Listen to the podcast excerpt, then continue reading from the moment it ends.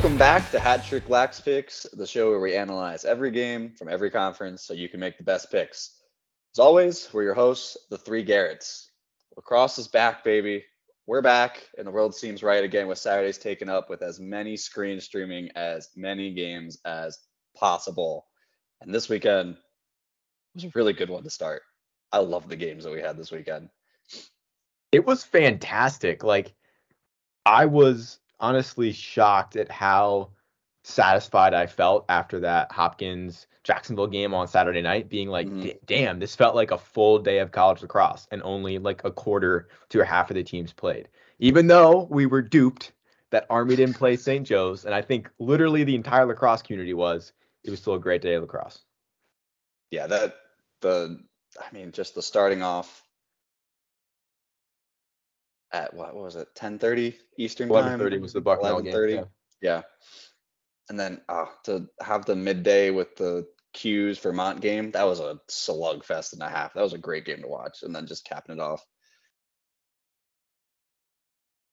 Yeah, I I think uh, this weekend there there just wasn't really a slow game all day Saturday. It just felt like every game was either pretty close or just exciting to watch. Um, I really enjoyed that Ohio State Air Force game.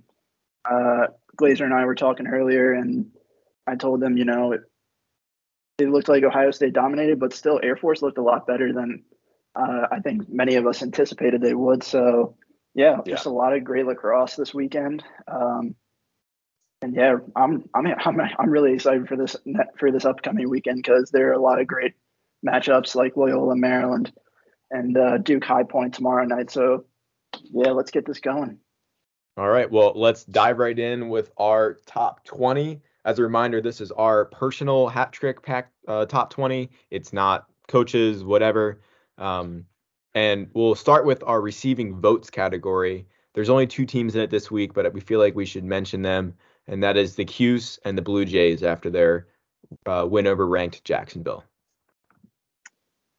And starting from 20 going to 16, uh, Villanova still holds that 20 spot. Notre Dame is staying at 19. Notre Dame boys. Army is at 19, my You're friend. thinking of a different goal team. I'm looking at the wrong sheets. Um, I'm looking at the wrong document. Sorry. Nova is at 20. Uh, Army is at 19. UNC is at 18. Denver breaks into our top 20 at number uh, 17. And then we got BU, Boston University at 16. Moving up, we've got Delaware at 15, St. Joe's at 14, Harvard at 13, Brown at 12, and Ohio State at 11. Duke cracks our top 10 at 10. Then we got the Scarlet Knights of Piscataway at 9. And then we got our three Ivies from Yale, Penn, and then Princeton at 6. And our top five remains the exact same as it was preseason. Preseason, we've got the Notre Dame Fighting Irish at five, Virginia at oh Cornell at four, Virginia at three, Georgetown at two, Maryland at the number one spot. And before we start getting into picks, I'm going to highlight a couple of guys who, you know, we're worthy of dog of the week. So first thing, uh, goalies were awesome this weekend. Will Mark, McNaney, Henry Vaught of Merrimack made some amazing plays for their teams, and their performance were all very dog worthy. Makar uh, for Maryland had an amazing day for the Terps. Four calls turnovers, five ground balls. He Um, out. Yeah, he, him, and the rest of the defense uh, had a great day. Zappitello had three calls turnovers and two GBs as well.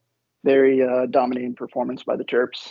Uh, but for this week, I took two dogs. So, first guy I'll highlight is the Navy player Jack Dennehy, uh, who scored his first career goal uh, as a senior for the Navy team. Uh, this guy's been through a lot of adversity. Uh, had a hip surgery his freshman year. Uh, lost his mom in 2018. Lost his dad in 2021. Um, so it was a very emotional day for Jack and the Navy team. When he scored that first goal, the entire bench erupted. It was a great, experience, great, uh, great sight to see, uh, and very happy for Jack and the rest of the Navy team. Boy, that was in the Queens game, right? Yeah, that was the Queens game. It was in the fourth quarter, around seven minutes, 51 seconds, I think. Gotcha. Um, and I was reading about this guy probably half an hour, 45 minutes ago. Um, he seems to be a, a, very good glue guy for the Navy midshipman. Uh, when he was injured for the first couple of years, he was the team DJ during practices, weight weightlifting, stuff like that. Um, nice all good stuff. All good stuff. Um, and the GoFundMe that uh, was started for his uh, his uh, him and his younger sisters uh, raised eighty two thousand um, dollars. So, congrats to him. Uh, glad he got his first goal. Um, and you know, uh, being a dog is just you know battling through that type of adversity, and you know being being a guy who shows up every day, just, um, despite the hardships. So you know, Jack showed a lot of adversity and just sounds like a great guy, man. And next up, I picked, I went with uh, Jack Myers from Ohio State. Um, just, uh, yeah, I think he, many in the lacrosse community brushed him under the rug in the preseason when it came to Tewaaraton candidates, All American preseason guys. And I'll put my hand up. I didn't think he, he was even going to make a big impact this weekend as much as he did. But got four goals, five assists, two ground balls, and a caused turnover. And he probably had one of the biggest juice plays I've seen on a lacrosse field where he just leveled a kid on Air Force when they were trying to clear the ball. The bench erupted. Uh, and the rest of the game, I don't think uh, Army led by less than three goals after that. So big play from him here. Uh, he's a dog of the week as well. I and, love a good know, physical ride. I was never able to do it, but I love a good physical ride. It, it brings a lot of energy. it brings a lot of energy, man. A lot of energy. And you know, while everyone was, you know, drooling uh, over Maryland's defense, glued to the Cuse Vermont game, or you know, overreacting to the Hopkins Jacksonville game, Myers was snapping necks, cashing checks all over that new $24 million field on Saturday. Made some beautiful plays on offense, big factor in the ride, as we said, and, you know, just made Air Force's day that much worse. Um, I just want to say, give this man the recognition he deserves because if you don't, he's, he's going to run over you like a bulldozer. First dog of the week of the actual season, Jack Myers. We're going to get you your dog trophy sometime when we have the budget for it. we're we're thinking we're thinking dog tags. Oh, I like we're that. We're thinking dog tags. I'll say that much.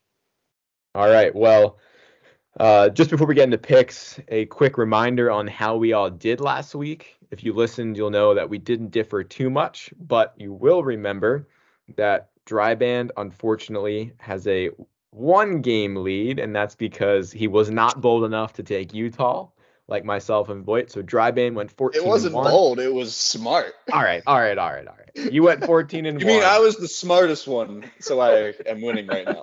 Not bold. I was the smartest one. Thank you. I went 13 and two, and Voight, you got burned by Mercer, but I love the audacity for it. You're 12 and three. Hey, I had to give it to him, man.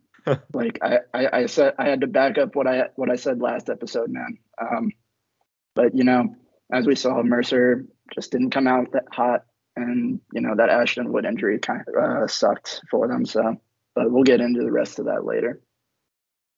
All right, let's get these games going. Dryband, you're up. Yeah. All right. So first game of the week we've got on Tuesday, and we've got High Point visiting number 10 Duke Blue Devils. I Duke looked incredibly dominant against Bellarmine this weekend. Standout player for them is their transfer goalie Wilhelm from LIU, or no, from uh, St. Lawrence. Sorry. Um, and I, or no, was he? He was at LIU, right? Last year, Wilhelm. I think so. Yeah. Yes. He, he came from St. Lawrence to LIU and then went up to yeah. Okay, that's correct. That's where he came from. That was his pipeline. Either way, he looked great in cage. And their offense was clicking outside of O'Neill too, which is the thing I was that was the only question mark I had for them. So I I love them against High Point. It's High Point's first game too. I, I like Duke a lot. And as a side note too, my fun fact for this first weekend, home field advantage. I know I said it last week. Home teams in the 15 games from week zero won 14 of 15 games, a 93.33% win percentage. So we're going with the home team again on this one. All right. Well, I did a little researching the history books, and it has been almost, if you can imagine, a half decade since High Point last beat Duke. It was a 13 to 9 win in early February of 2019. Right. I think we all remember that and the shock shock waves that that sent. The following two years, Duke won this game by a combined margin of 44 to 6. They were not messing around. And in the six crap. times that they yeah, the six times that they've played since 2018, interestingly enough, none of us have ever taken the Panthers. We've always taken Duke, even after High Point won that year.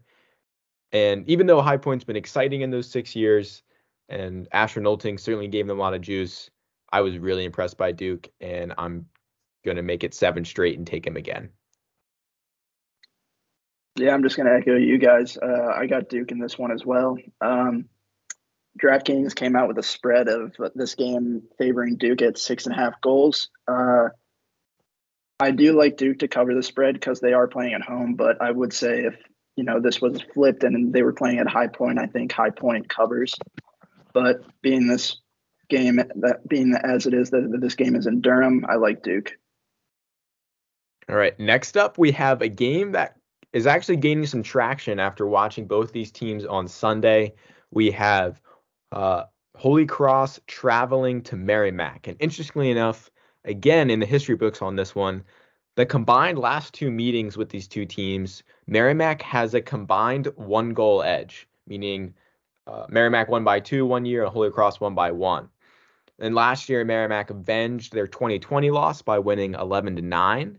And when I was thinking about this pick yesterday on Sunday, I was like, I don't know who to go with, but I was really, really impressed with Merrimack. Um, I was impressed by Holy Cross and their fight and their resilience to not uh, let that Providence game get away. But man, that Merrimack D and goalkeeping was was on a next level, and I think they get it done against the Crusaders. Yeah, I was pleasantly surprised by both teams on Sunday. Um, I like Merrimack in this one. They just watching that Hofstra game, they were they were clearly the more athletic team, the better conditioned team.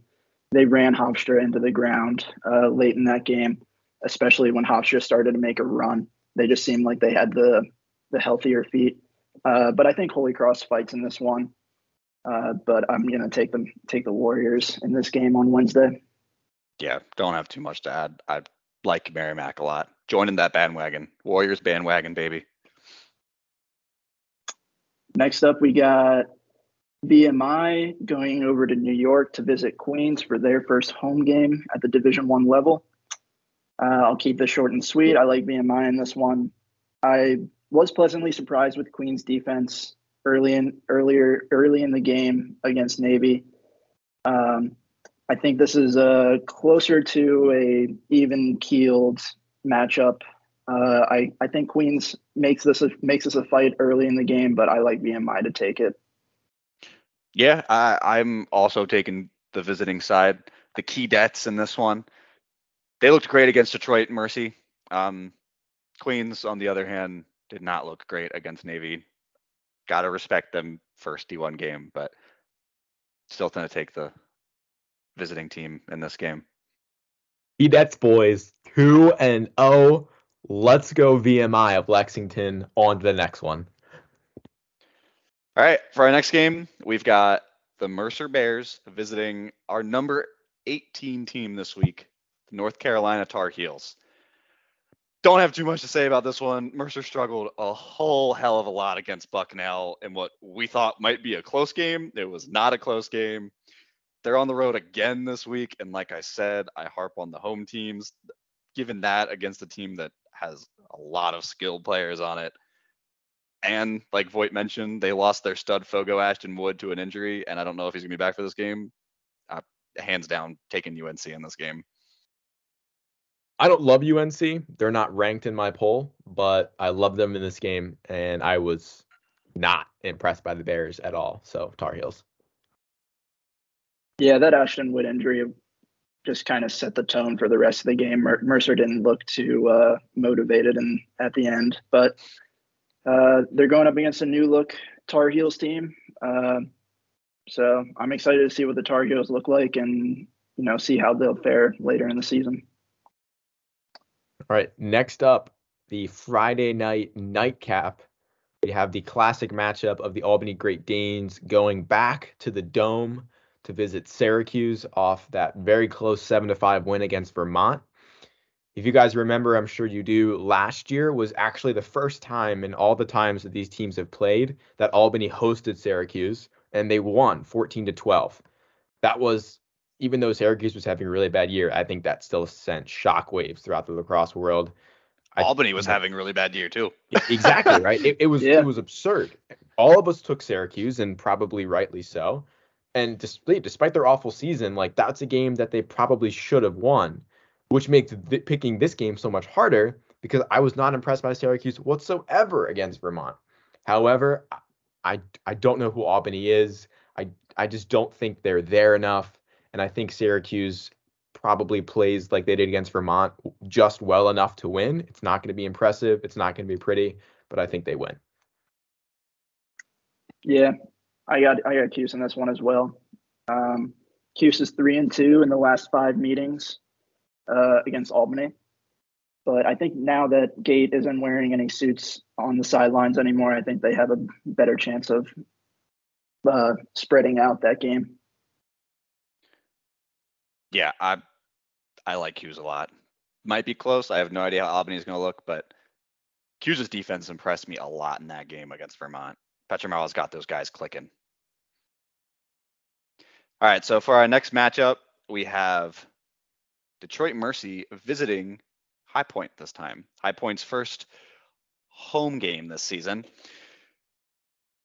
They're looking to bounce back after what I'm assuming is going to be a midweek loss against Duke. Uh, and honestly, regardless of how that game goes, I I think High Point's going to take this game. Detroit Mercy, like we said, did not impress against for uh, VMI earlier this week, past weekend.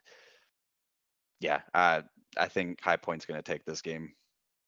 Yeah, this will be a get right game for the Panthers. Unfortunately, the Titans are going to be on the receiving end of that rage, and I think High Point gets it no problem. Yeah, I got the Panthers in this one, man. Not much else Oh. to say after that.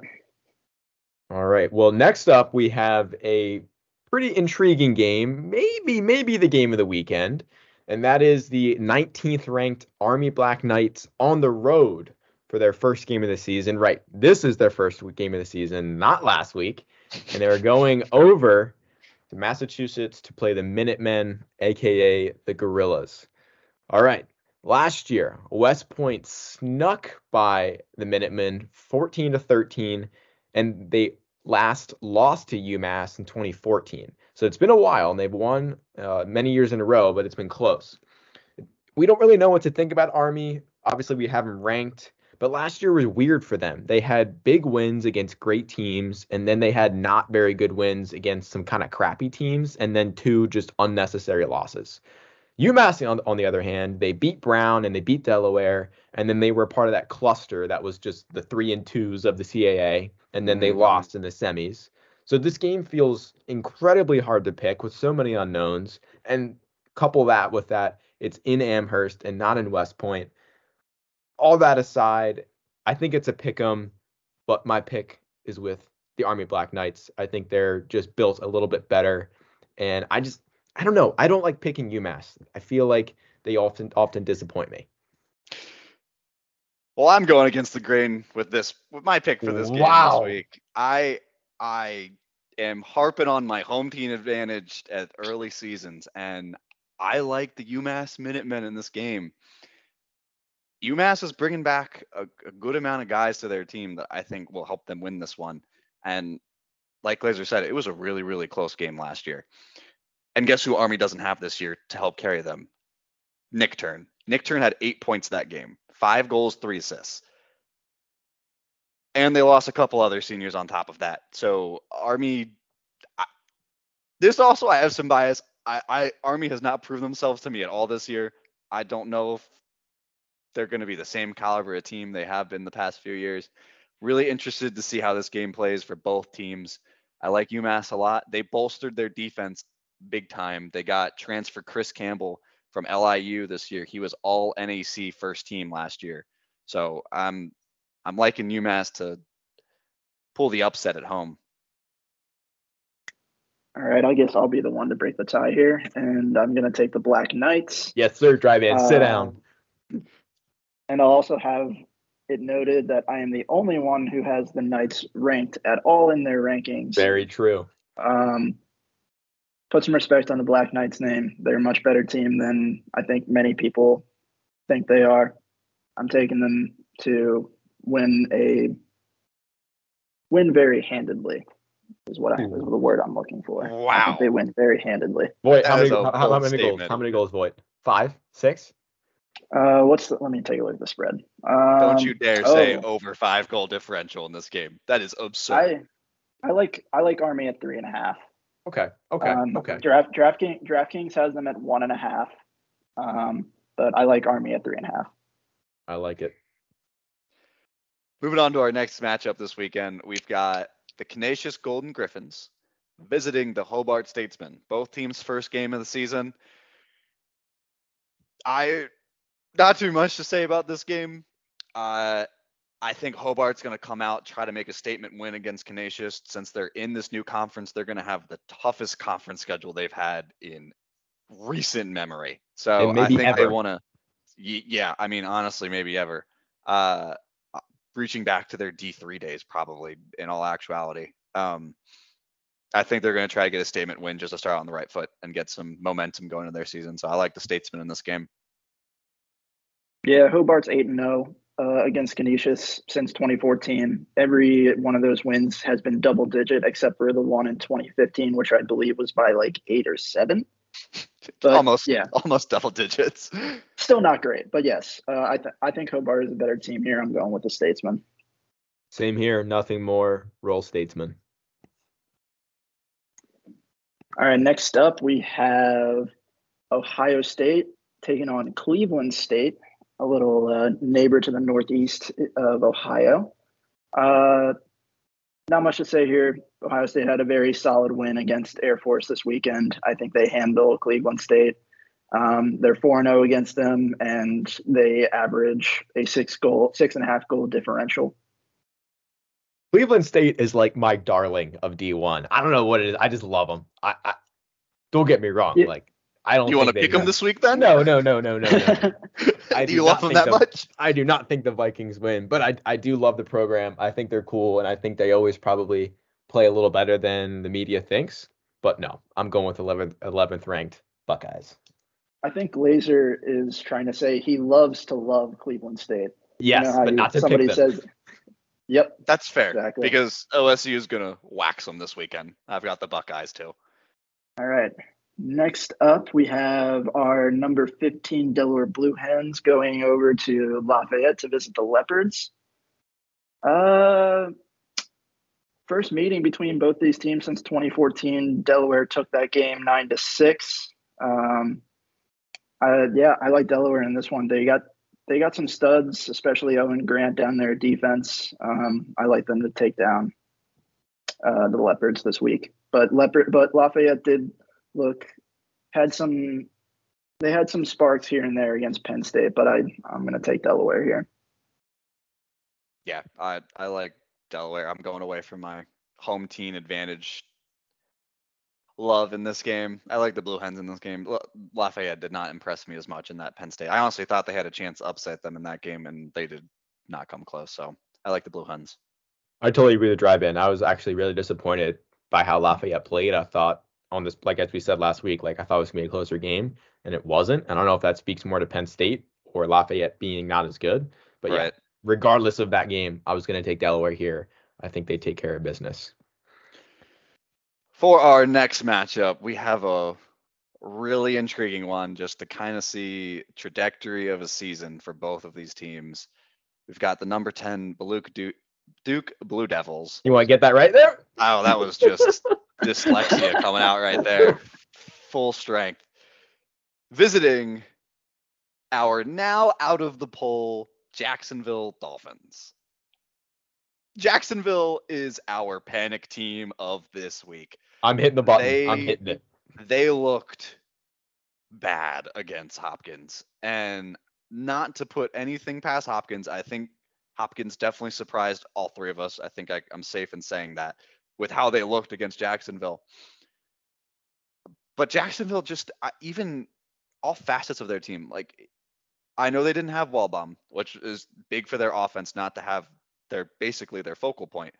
But their defense looked nowhere near as good as I thought it would be. Not the same caliber as it was last year, at least. I mean, their defense was, I think, the juice part of that team. That Intrier would get so many juice goals, uh, like saves, and their defense will also kick off some good transition. But uh, that team just they struggled in the clearing game against Hopkins too. I mean, it looked bad. And if they get blown out by Duke this week, which I think there is a very high chance that happens, I especially, especially, especially because this is a revenge game for Duke. Let's not forget that.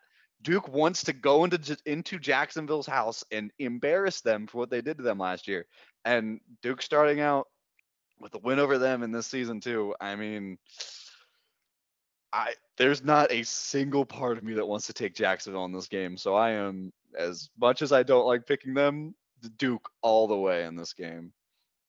Yeah, Duke continues their old SoCon rivalries. This is going to be their second SoCon former SoCon matchup of the week. And look, I'm going to keep harping on history this season. Until last year's remarkable upset, this game for Duke was literally no different than them playing Bellarmine. It's the exact same game for Duke historically. The score lines were never close. But interestingly enough, boys, the Dolphins are in the literal exact same position they were last year, having lost to Hopkins in a game they felt they should have won. Mhm. Remember, they lost to Hopkins, I think, last year 11 8, 11 9. They thought they played better, and Hopkins got away. And what did they do? They came out humming and they shocked, literally. I mean, this was maybe a game of the year candidate, at least definitely in February, this Jacksonville upset. That all being said, and I don't say that to hype up Jacksonville because I was very concerned by their performance against, Hopkins. They did not play like they did last year against the Blue Jays. Yeah, you can ask the question can they turn it on like they did last year? I'm very skeptical right now, and so I'm going with Duke. Yeah, I'm I'm pretty skeptical of Jacksonville right now as well. Um, we did mention the Wallbaum injury, but also Hopkins was missing two of their starters uh, on the field as well. So, you know, I think that kind of levels it out as well. But Jacksonville, man, they that was just a team loss. Like Yeah. poor execution from the players. Poor. I I thought the coaching wasn't great. Um, like within like two minutes into the fourth quarter, it, like just reading the body language of all the guys on the field, it just looked like they didn't want to be there.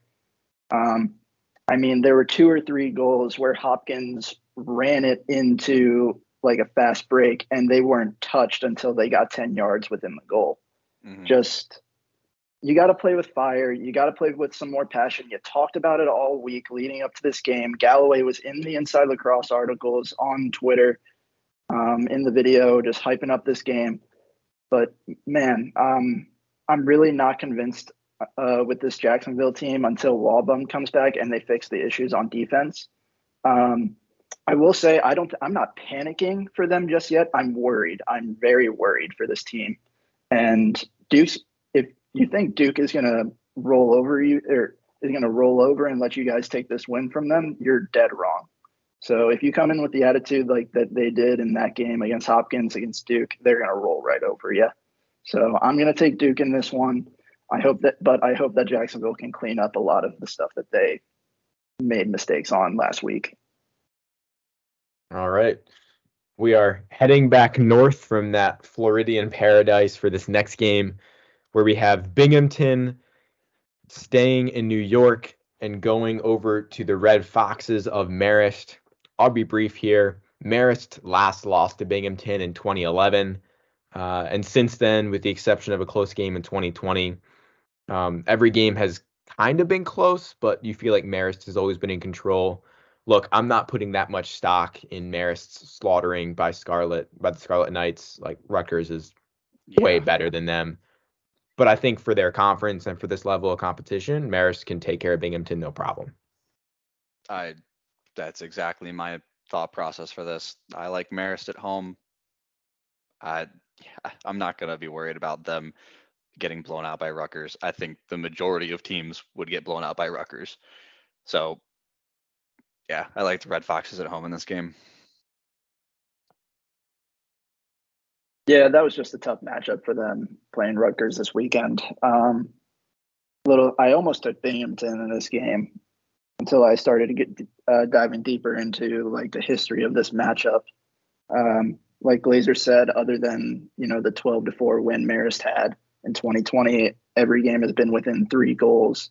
Um, but Marist is six and zero oh against Binghamton since 2015. So I'm going to go where you know the current has taken me, and I'm going to take Marist here. All right, our next game of the week we have Michigan Wolverines visiting our number three Virginia Cavaliers. First game of the season for both of them. Uh, Virginia just played Georgetown in a scrimmage this past weekend, and after reading up on that, doesn't sound like Virginia is rusty at all. Um, only thing of note to take out of that scrimmage is that apparently LaSala was in a boot on the sideline. Don't know if he's going to be out for any significant amount of time, Uh-oh. if at all. That might have just been a precaution for a scrimmage that they just didn't want him to play. But honestly, either way, I think Virginia's blowing Michigan out in this game. I, yeah, I, I like that at Klöckner. UVA has my pick. All I'll say here is that major props to Michigan for actually scheduling a top mm-hmm. 20 game. None of this eight we're eight no BS against the 20th 20th worst ranked teams in Division One. Like play real competition. If you lose, you lose, but you learn. Yeah, Wahoo, Wahoo's all day. Yeah, I like UVA in this one too. I think Michigan has been doing a great job in recruiting and developing over the last few years. Um, like we said last year, you know, they played some pretty soft teams. Glad they're, you know, taking the initiative and playing a top ranked opponent. Um, Michigan's one in five against ACC teams since 2014. Uh, the lone win came against Notre Dame in 2018. UVA is four and three versus Big Ten teams since 2018. But granted, about half of those games are between Maryland and Hopkins.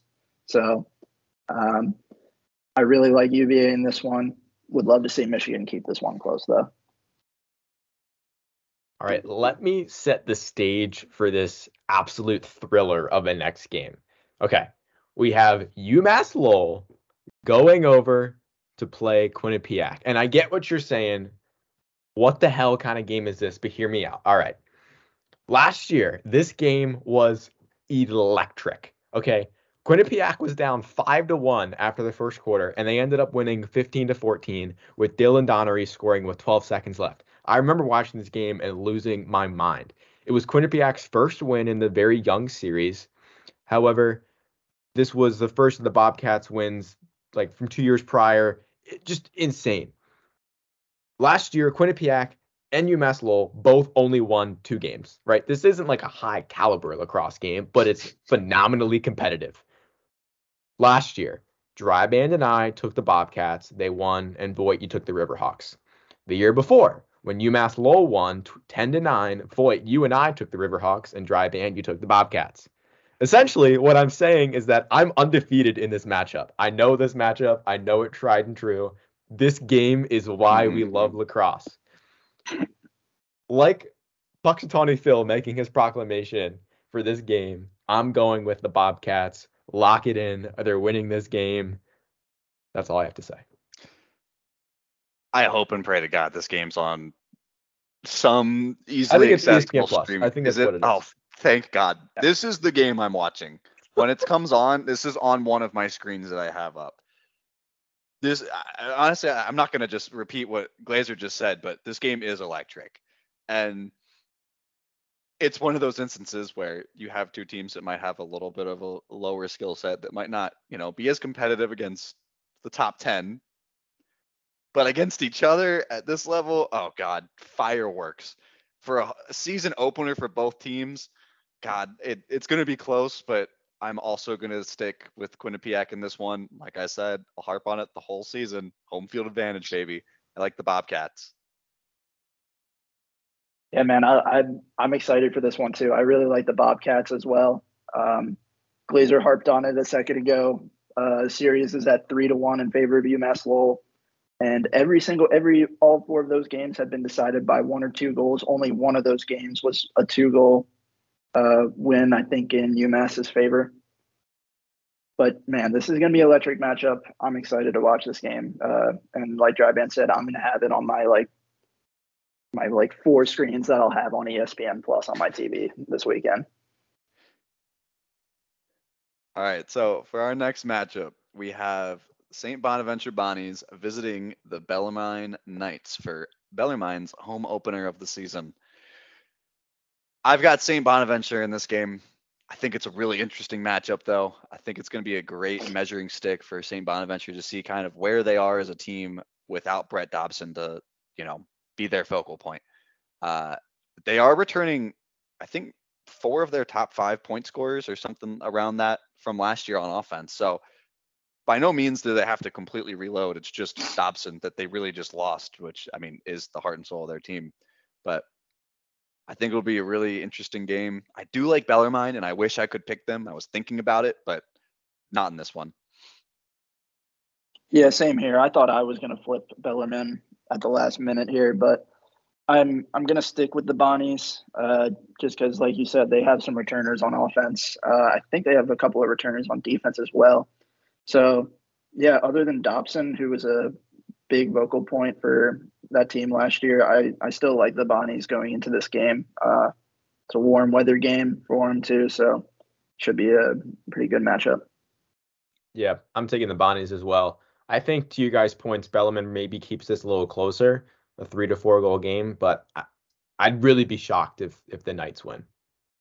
Yeah, it was uh Bonnie's only won 13 to 12 last year, and that was with Dobson. So mm. wouldn't be surprised if Bellarmine uh, keeps this one close. And next up, first time matchup, first time meeting for both of these teams. Uh, number 16 Boston Terriers are going up to Vermont to play the Catamounts. Um, sorry, I lost my notes. Um, Vermont is coming off a dogfight with Cuse, as we've noted. Um, I'm really just looking. I think Vermont can win, has the ability to win this game. They turn the ball over a lot against uh, mm-hmm. Syracuse, 21 turnovers. That's not great. You know, a lot of teams had 18 turnovers uh, this weekend, but you know, if you're breaking into the 20s, uh, first week of the season, uh, you got some issues. Um, and just to go to, over to Boston, they have a lot to prove going into the season. It's going to be a tough Patriot League. Uh, you know, if they win this game, how by how much is really going to be the question for me. Because if it's a close game, I'm not. My confidence kind of goes a little bit lower for Boston, and you know, I think Army takes that top spot in the Patriot League, but it's still early. Um, Vermont has to clean up their mistakes and capitalize and execute better. Um, but going to be a uh, going to be a good measuring stick game for Boston. Yeah, I, I like Boston in this game too. Uh, Vermont, the only impressive thing for me was Matt Schaefer played lights out their goalie in honestly a battle of the goalies in that Cuse game. Um, other than that, their offense looked like it had some question marks to me. So uh, I'm taking the Terriers. Yeah, I would agree. Like my only counter would say I, I think Boston is so much better than Syracuse that I think they break that rim on defense, unlike Syracuse or like Syracuse could not.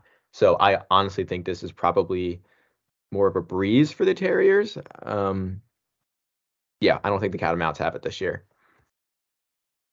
Yeah, the, Vermont had a few opportunities to close the gap at the end of the game. Um, there were a couple instances where Will Mark got out of the goal and they just missed the net wide. Um, and they had an EMO uh, man up uh, at the end of the game too. So you know they got to capitalize on those opportunities uh, when they get them.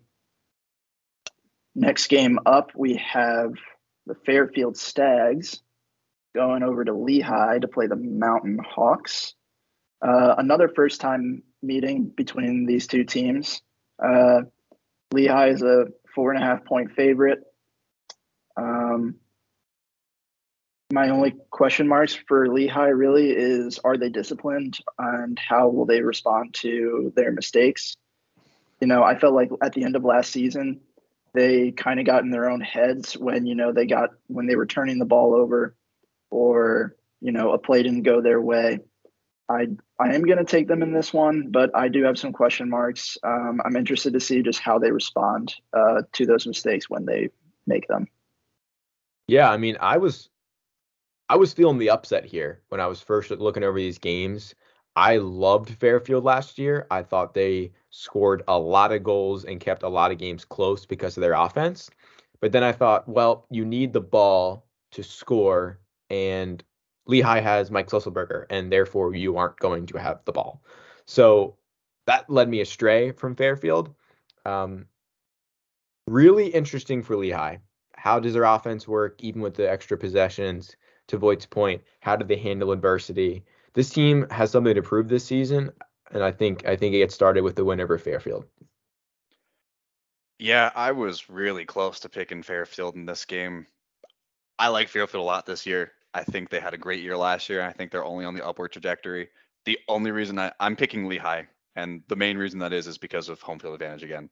Uh, Lehigh lost Tommy Schelling, which was their dominant attackman last year. He transferred to Duke as a grad student this year, and it'll be interesting to see how the team melds. But I'm still picking Lehigh on this one.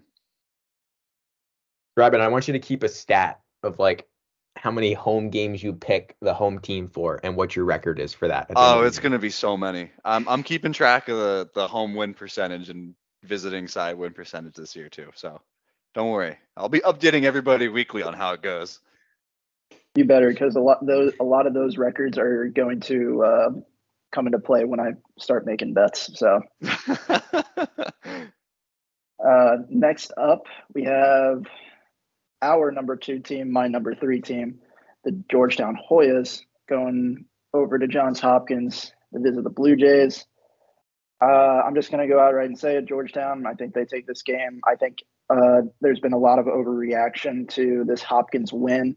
I feel like you know the game got away from Jacksonville more so than Hopkins really, you know, dominated. Uh, not to say that they didn't; they absolutely earned that win, but I think there's a slight overreaction for how well the Blue Jays are going to do uh, for the rest of the season. It's only week one.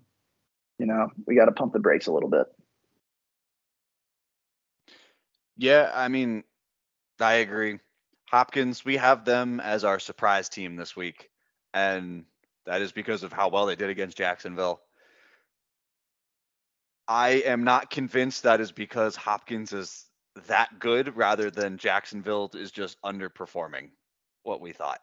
And I am not sold as what I'm trying to say is there's no way that one game would sell me enough to think that Hopkins could beat Georgetown, even if it's at home, Homewood.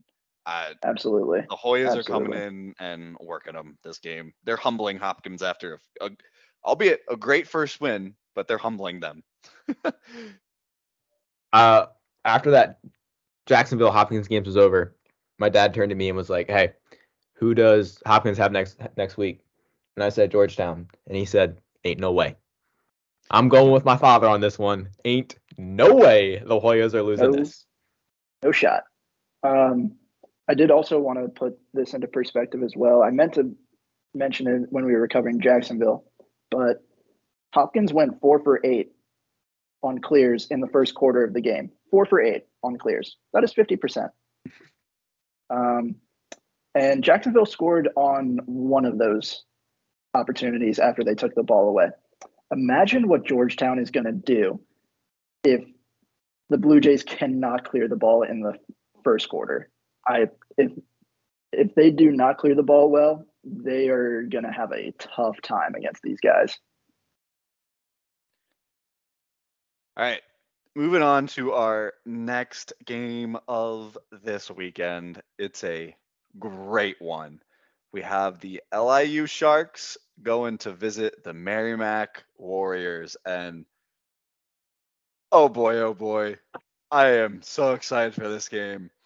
I know I said that I'm going to be having that uh, Quinnipiac UMass Lowell game on, but this might be the game I'm most excited for this week. Two teams that were in D2 that used to battle it out at the D2 level together came up to D1 together. They have split both meetings at the D1 level. Last year, LIU worked Merrimack, and I mean they worked them. I think it was 16 to seven, or It was not close at all. It was. It was not very close. Worked, and this g- uh, this year, I I after that first game this past weekend, Merrimack when they played against Hofstra, they looked sensational. I mean, they looked way more put together than I expected them to be, and they made that Hofstra team not look like they had any energy until the last five minutes of the game when they scored three goals to try to make a comeback, but they couldn't get anything. And also, I had a stupid brain just short circuit earlier. Will Mark is Syracuse's goalie this year. That was LIU's goalie last Yes. year. Will Helm Yes. is Duke's goalie. He did transfer from St. Lawrence, which is a D3's team. I'm getting the freaking Wills confused. Too many of them. Um, but that is my next point is that LIU lost a shit ton of its core from last year. All NEC goalie, Will Mark, that I just said. All NEC defenseman, Chris Campbell, transferred to UMass. Their two top point scorers, Richie Lacal- LaCalandra, transferred to talking- yeah, OSU. yeah. He's a grad student, transferred to OSU, and Blake Bellin transferred to Stony Brook. So their team, I know we call a lot of teams the transfer portal winners. LIU was a transfer portal portal loser this offseason. Um, I, I think there's a lot of question marks for LIU to fill, and uh, as good as Merrimack looked, I think they're going to continue against Holy Cross this week, just build up more momentum, and I think Merrimack's going to take down LIU at home this weekend. I'm a big fan of the Warriors, man. They're going three and zero. Let's go. I will I will be the lone dissenter here. Right? I totally agree. This game exudes awesomeness. I mean, the D3 or sorry, D2 bowl on Super Bowl weekend, this this is where it's at. But I was very convinced by last year's throttling of Merrimack. And yeah, you're absolutely right. LIU is a new team. But LIU almost spoiled St. Joe's NEC run in the tournament last year. Let's not forget. Yeah. So I'm going to go with the Sharks. I'm a little nervous after seeing Merrimack, but I'm going to go with LIU because, quite honestly, I think Merrimack might be a little a little tired having played just on Tuesday, or sorry, Wednesday. My bad. Um, and I think LIU comes in fresh. So I'm going to go with the Sharks, but I think it is a totally total pick 'em. So enjoy watching this one. All very fair points, Glazer. And all right, so moving on, we have our number one team, the number one team in the country, the Maryland Terrapins, going over to Loyola. I'm going to try, if I can this weekend, to attempt to go to this game. All right. Um, I really like the Terps in this one. They made a statement win against Richmond. Um, defense doesn't look like they they missed a step.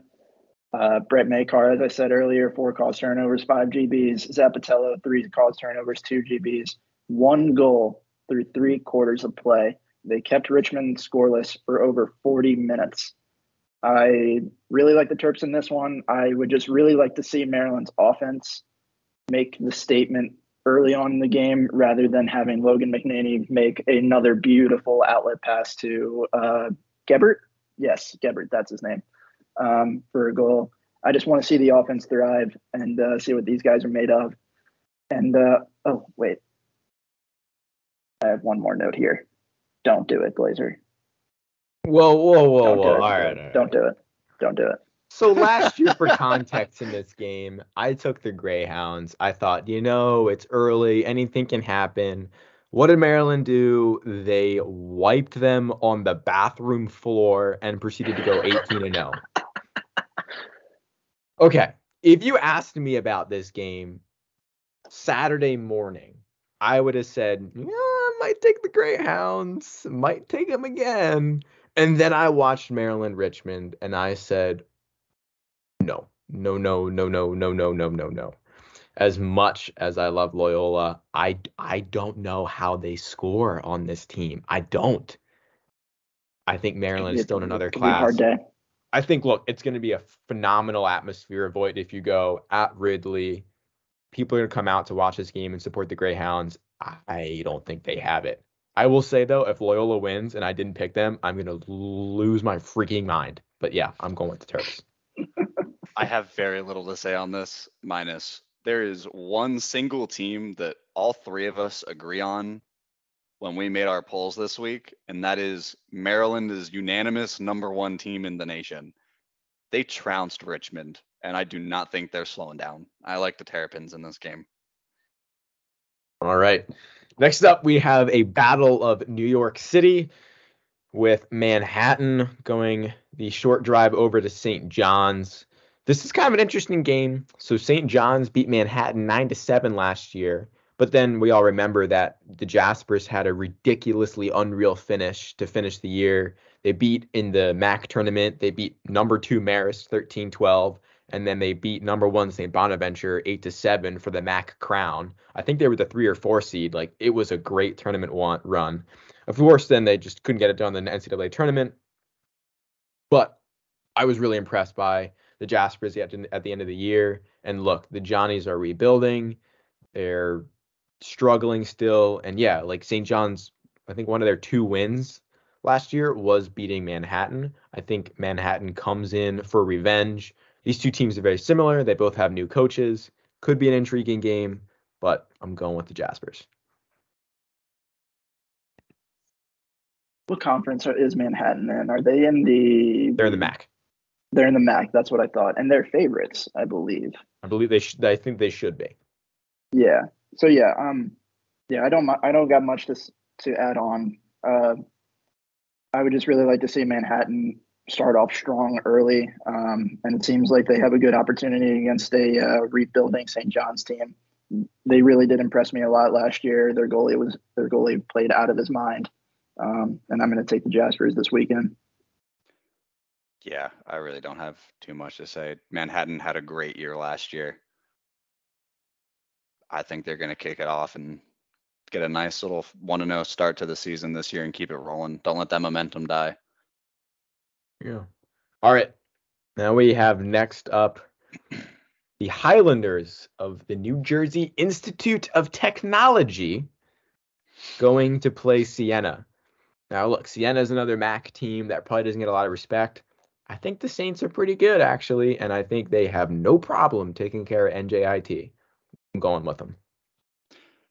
Yeah, I, I Siena, another team that had a good season last year, I think, and NJIT also just has not had a good season, in my opinion, since ever moved up to D1. So, uh, yeah, I like the Saints at home. They're getting the win. Yeah, um, I, I like the Saints in this one too. Um, they're leading the series in this matchup two to nothing. Uh, first game was pretty close at 20 to 18 um, in back in 2019. I know those numbers were probably hard to hear for everybody, but it was a 2018 to win, 22-18 win in favor of the Saints in 2019, and then the Saints won 12 to five in 2020. Um, I don't think this year is any different. I like them to cover three and a half um, and make the series three to nothing. Next up, we have the Battle of Rhode Island with Providence. I don't know if they can even walk to Bryant. Maybe they can, but Providence is playing Bryant at Bryant. Taking and a page out of Coach Hall's book. Exactly. oh God. So I really wish I was more impressed by Providence's performance against Holy Cross. I was kind of excited by that game. I thought Providence would maybe light it up a little bit, but it was by no means a convincing win. Bryant has won six of the last 10 versus Providence, but this series has been split 3 3 in the last six.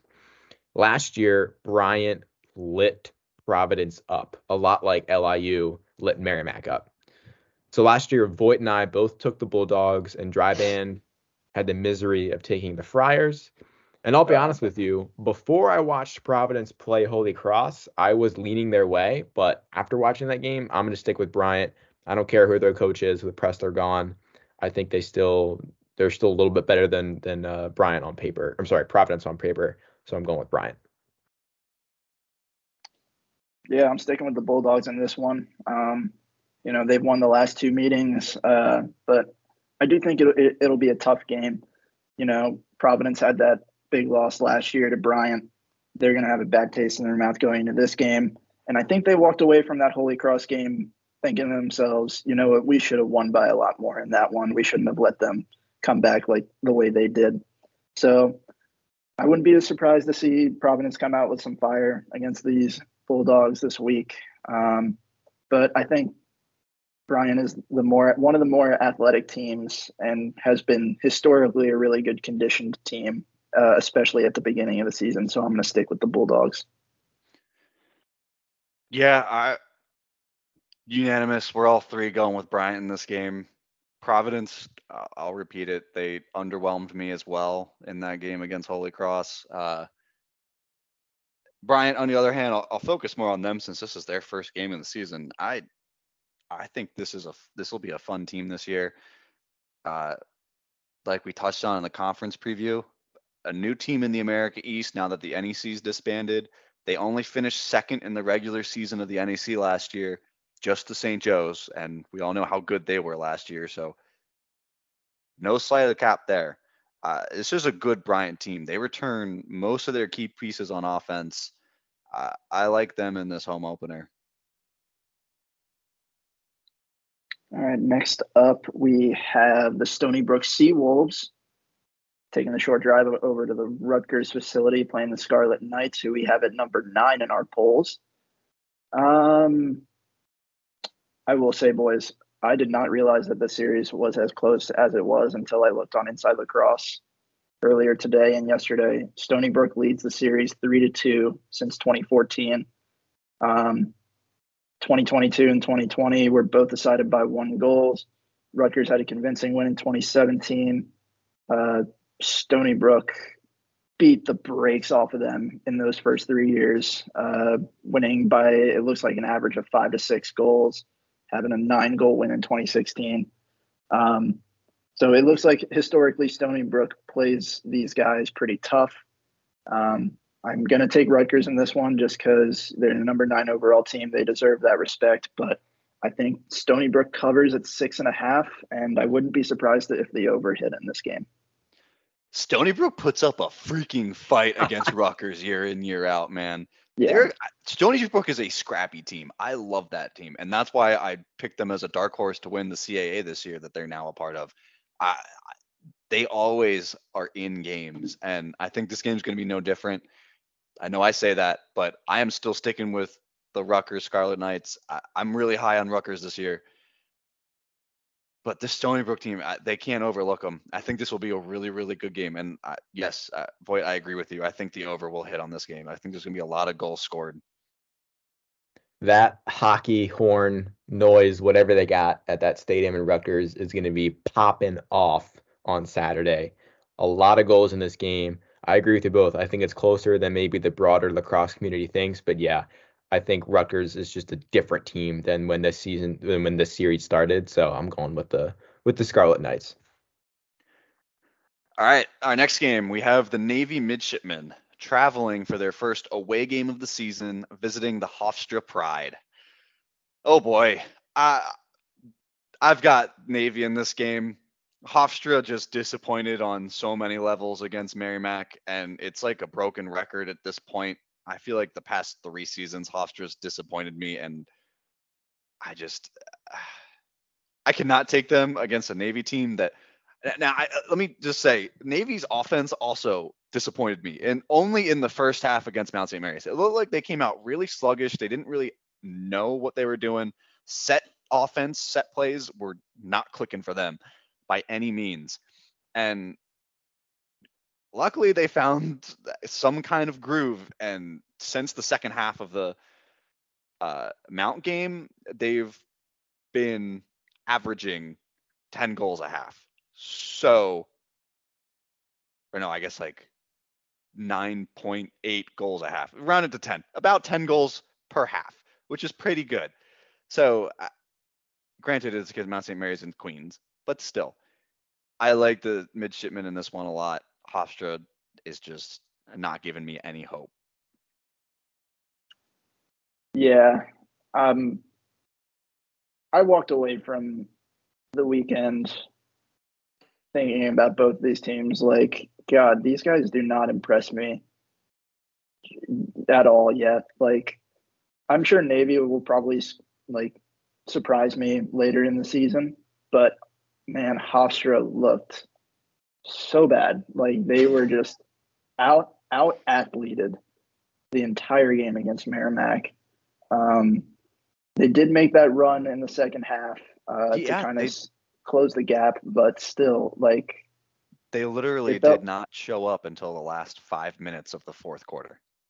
Yeah, like uh, that's just something you can't do. Um, um, I'm not convinced at Hofstra. Um, Navy's kind of the same way they started slow in that Mount game. They also didn't score in that Queens game until there was about five ish minutes left in the first quarter. Um, and it was mm-hmm. two to nothing at the end of the first quarter. And I walked away from that first quarter being like, oh my God, is Queens going to freaking keep this close?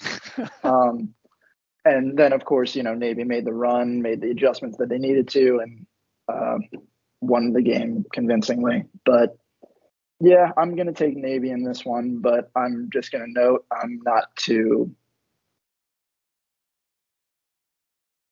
words escaping my brain. I'll, I'll pick um, up for you, Voigt, because I feel yeah. the exact I feel the exact same way. Both yeah. Hofstra and Navy were not impressive whatsoever for me. I think Navy is somewhat better, less impressive than Hofstra is, and that's why I'm taking them. But I I I'm gonna watch this game because I watch every game, but I, I I'm I'm gonna prioritize other ones over this. I think Navy wins, but it's probably a bad game. Yeah. All righty, next up, we got Marquette Golden Eagles visiting the Utah Utes in their first home game of the season. Utah lost a big game to Denver, uh, 12 to 4 this weekend. Marquette obviously had Lindenwood on Saturday, made had a convincing win at 17 to 2. Um, I'm taking the Utes in this game. Um, just because, you know, I think uh, after walking away from that Denver game, watching the highlights, because, you know, we couldn't watch it because Denver is going to, Denver University is going to make me pay like 10 bucks a year, 10 bucks a month. Um, but that's neither here nor there. Uh, I just think, I just think Denver came into that game with a big chip on their shoulder, like, oh, these guys have the freaking Utah Utes uh, taking us down, and Bill Tierney's last year. Um, they're gonna, and they think they're gonna come and walk into our house and take us down uh, that easy. So you know, big statement win by Denver. I think Utah is a much better team than what they played uh, on Saturday. I'm taking the Utes. Uh, Marquette's a very good team as well. They're on the up and up, but I think I like the home team in this one. Yeah, so last year the Utes traveled to Wisconsin for this matchup and they beat Marquette 12 11. We all took Utah in that game. Marquette had a down year last year. There's no question about it. And Utah, on the flip side, had a very impressive year. They beat Jacksonville when they were ranked. They went 10 and 4 overall and they lost what probably what we can call a heartbreaking collapse to Bobby Moe in the ASUN championship. So I went back and I watched the full recording of the Lindenwood Marquette game, and I'm honestly really excited by what I saw from Marquette. And on the flip side, very discouraged by Utah in that Denver game. So I'm I'm, I'm going with Golden Eagles, and I think they get the revenge on the road. Yeah, I break the tie since it's 1 1. I am also picking Marquette. I am breaking my golden rule once again, especially in this game. This is a this will be a good game. But the home You- team drive in. But oh, the I know, home team. I know, I know. But the home team. Oh, I know. I Bobby O'Grady for Marquette is a freaking stud at that attack position, and I don't think he's going to be held under like two goals in any game this year. I mean, he dropped six goals in their first game against Lindenwood. Now, I mean, mind you, it's Lindenwood, but still, like, it's impressive when you do a six goal game against anybody. So uh, I like Marquette a lot. They also dominated the face-off X. So the, there, that was a full, complete team win Marquette had over Lindenwood, and I'm hoping they can continue against Utah. Alrighty. Moving on, we have our boys, the Bobby Moe Colonials, going over to Pennsylvania to visit the Bucknell Bison.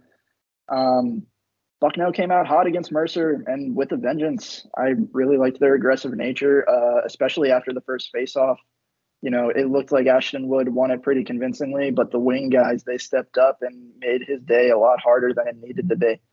Um, with that said, I think Bobby Moe, with the guys that they have coming back, is more evenly matched with Bucknell than Mercer is. Um, Bobby Moe plays teams like this tough every year. I have no doubt they'll come out with some fire in their belly for this one.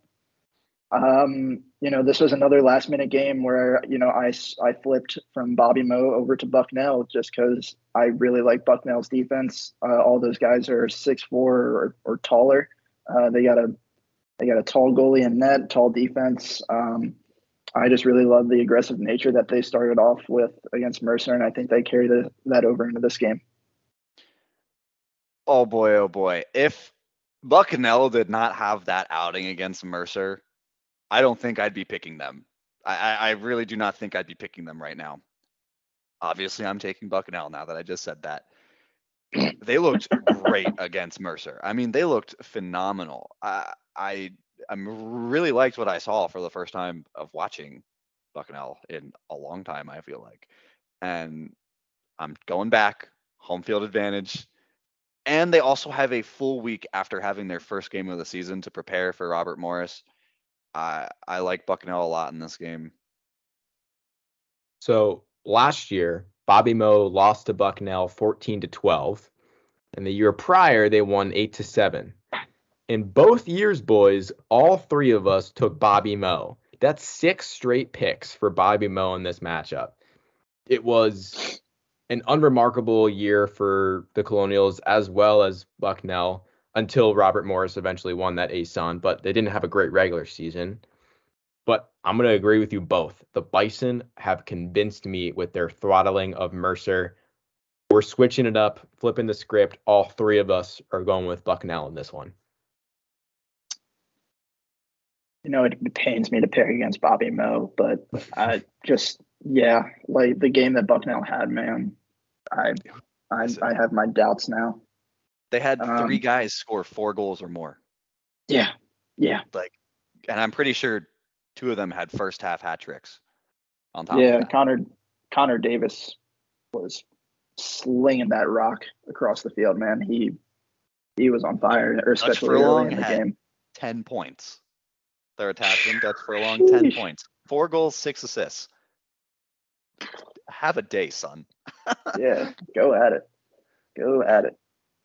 Alrighty. Next up, number 17, Denver, taking a short trip, visiting the Air Force Falcons. Um, just going to go out right and say it. I have Denver in this one. Uh, I'll echo what I said about Air Force earlier. I thought they came to play against Ohio State. Kept it close until the end. Uh, it seemed like they started to close the gap a little bit, but then, you know, it was kind of like, you know, taking one step forward, two steps back with Ohio State. Ohio State just kept punching them in the mouth. Um, but I admire that they got back up and kept fighting. Uh, Denver looks unstoppable. I think they're playing with a big chip on their shoulder this year. Um, I like the Pios, but I think Air Force keeps it interesting in the early parts of the game. I'm going to disagree with you, not with the pick, but with the scoreline. I think Denver lights up the Air Force Academy and continues to make a statement in February. Yeah, I, I agree with Glazer too. I I think personally, after seeing that first scoreline against Utah, I think Tierney's last season has a lot more impact on that team than we thought going into the year. Uh, I think they're going to continue. I think they're going to show that they are the team to beat out west by dismantling Air Force like they did Utah. I've got the Pioneers in this game. Also, just to make a note, Denver is undefeated in this matchup. They win, they beat Air Force by an average of 6.3 goals a game. Uh, the line that DraftKings went with is at four and a half. If I'm a betting man, I am taking that minus four and a half for Denver all day. Um, but I think they keep it close in the early parts of the game. I just wanted to state that. I do think that Denver pulls away in the second half. Just to be clear. Clarification. Guys. Yeah. just to be clear. Save some face for it. Yeah, yeah, yeah, yeah. All right, we're down to our final four games in this loaded week one. Next up, we have Towson going to Emmitsburg to play the Mount for the 13th straight year that this game has occurred. And in those 13 years, the Tigers have only lost once, an 11 10 game in 2020. Towson has been so up and down as of late. I really don't know what to think about this team, and yet they still made the CAA championship and kind of gave Delaware a good game. I was impressed with the Mountain against Navy, and I think they'll be better this year, but I do not see it here. I'm going to go with the Tigers. Yeah, I'm sticking with the Tigers here on this one. Um, Towson's owned this matchup for a long time, and it's hard to pick against them. Uh, I thought Mount played okay against Navy. Um, they they kept the game pretty close, but I also think Navy has a plethora of issues that they need to figure out. Um, I think Towson is a much better team this year than they have been in recent years, just on paper. Um, I mean, we got our guy Reagan McNamara leading the defense this year. Um, I really like the guys that they have on offense too, with DeMayo uh, down there at attack. Um, I think Towson takes this one, but I think Mount keeps it uh, somewhat interesting. Yeah, we're doing a full sweep for the Tigers in this game. I've got them also. Mount did look okay in that Navy game. I think it was more so Navy just being a little sluggish and letting them stay in the game rather than Mount keeping themselves in the game. So I think Towson will win. It may be a close game this one though too. All right, for our last game on Saturday this upcoming weekend, we have the Sacred Heart Pioneers traveling to Hawk Hill to take on my boys, number 14 St. Joseph's. Hawk Hill. I have no like nothing to say about this team. It's St. Joseph's. I will also say nothing and go with St. Joseph's. Statement a few seconds ago. Hawk Hill. Moving on to Sunday. Two games on the finale of week one. The first of which has become pretty interesting. And that is what has become the annual game versus with Penn State and Villanova. The Nittany Lions, they wish they could forget last season, but that one goal loss to Villanova last year was a bright spot in addition to that win versus Yale. Last year in this matchup, our boy Voigt believed in the Nittany Lions as Dryban and I, I both to. took Nova. I wanted and to so the, bad. Yeah, the, the Wildcats last year did what they were supposed to. Um, they lost to three Ivy Leagues, they lost to Denver, and they lost to Georgetown, but they beat literally everyone else. Penn State was impressive against Lafayette. I give them credit, but the edge still goes to Villanova here. I'm going with our ranked team. Yeah, I to show how good we think this game's going to be. Penn State is our dark horse for this weekend. I, I think I can say it for everybody. This game will be close. I, I don't think Villanova is going to get a blowout win by any means. Last year was 12 13, like Glazer touched on, close games. And I like Villanova a lot. They do have some question marks. Their offense lost a couple pieces. Matt Campbell's coming back though, so he's just gonna put the whole load on his shoulders, I think. And Penn State did look great against Lafayette. That's why we have them as a dark horse. I still like Villanova though. I really hope it doesn't bite me in the ass because I was thinking about picking Penn State in this game, but I, I'm sticking with the Wildcats. Home team, baby. Home team. Yeah, I, I this was a last minute flip for me as well. I had Penn State for a while, um, but I ultimately went with Villanova. We have them as our dark. We have Penn State as our dark horse, but according to DraftKings, they're the favorites in this game. Wow. Um, Really? Yeah, they, yeah, it's it's minus one and a half. Granted, it is Monday, and the game isn't going to be played until late Saturday afternoon. So, So there's a Sunday. chance that it's on Sunday. Sorry, Sunday. So yeah, there's a lot of time for this line to change. Um, there's a lot better odds on DraftKings if you take the Penn State spread. It's plus 120. The over is 25 and a half. I'm going to take the over on this one. I think there's a lot of scoring in this game. Nova leads the series five to three since 2014. So slight edge to Villanova at home but I think this is a high scoring game. Um, I think Penn State believes that they're much better than they were last season. I think they come out into this game ready to bring it to the to bring it to the Wildcats. All right. Our last matchup of this weekend, we have the Holy Cross Crusaders visiting the Syracuse Orange in the Dome. I don't have too much to say. Like I said, Syracuse's defense really impressed me. Will Mark looked really good. I got the right Will this time. He looked really good in the cage. Uh, I think Syracuse is flipping the script this year. I think they're clicking a little bit more, and I think they're going to start the season three and oh. zero. Oh, that's going to be it. That now you got me thinking that Syracuse is going to go three and zero. Dang, um, Oh, it sucks. yeah. It, it hurts. It hurts your ears to hear that. It's just it's it hurts my brain to think about it. I don't want um, Syracuse to be back ever, but at least right now they are. Yeah, I mean they do have a slight they they do have a slight edge now that Gary Gait isn't wearing suits on the on the sideline. So, um, but yeah, no, like Syracuse, I think it was pretty obvious just to echo what I said earlier. They have a lot of issues to figure out um, after that Vermont game, but they got a long they got a long week ahead of them uh, where they can fix those issues, and this will be a good tune-up game to, you know, show what they're really about. Um, I got the orange in this one. after a full house of games, get some popcorn, get a pillow, throw up your feet on the coffee table, sit back and relax. Syracuse has got this, no problem. well, that wraps it up for week one this year. There's a lot of good games this weekend. A lot of them that I'm excited for. Maryland, we also have um I think we forgot to mention it.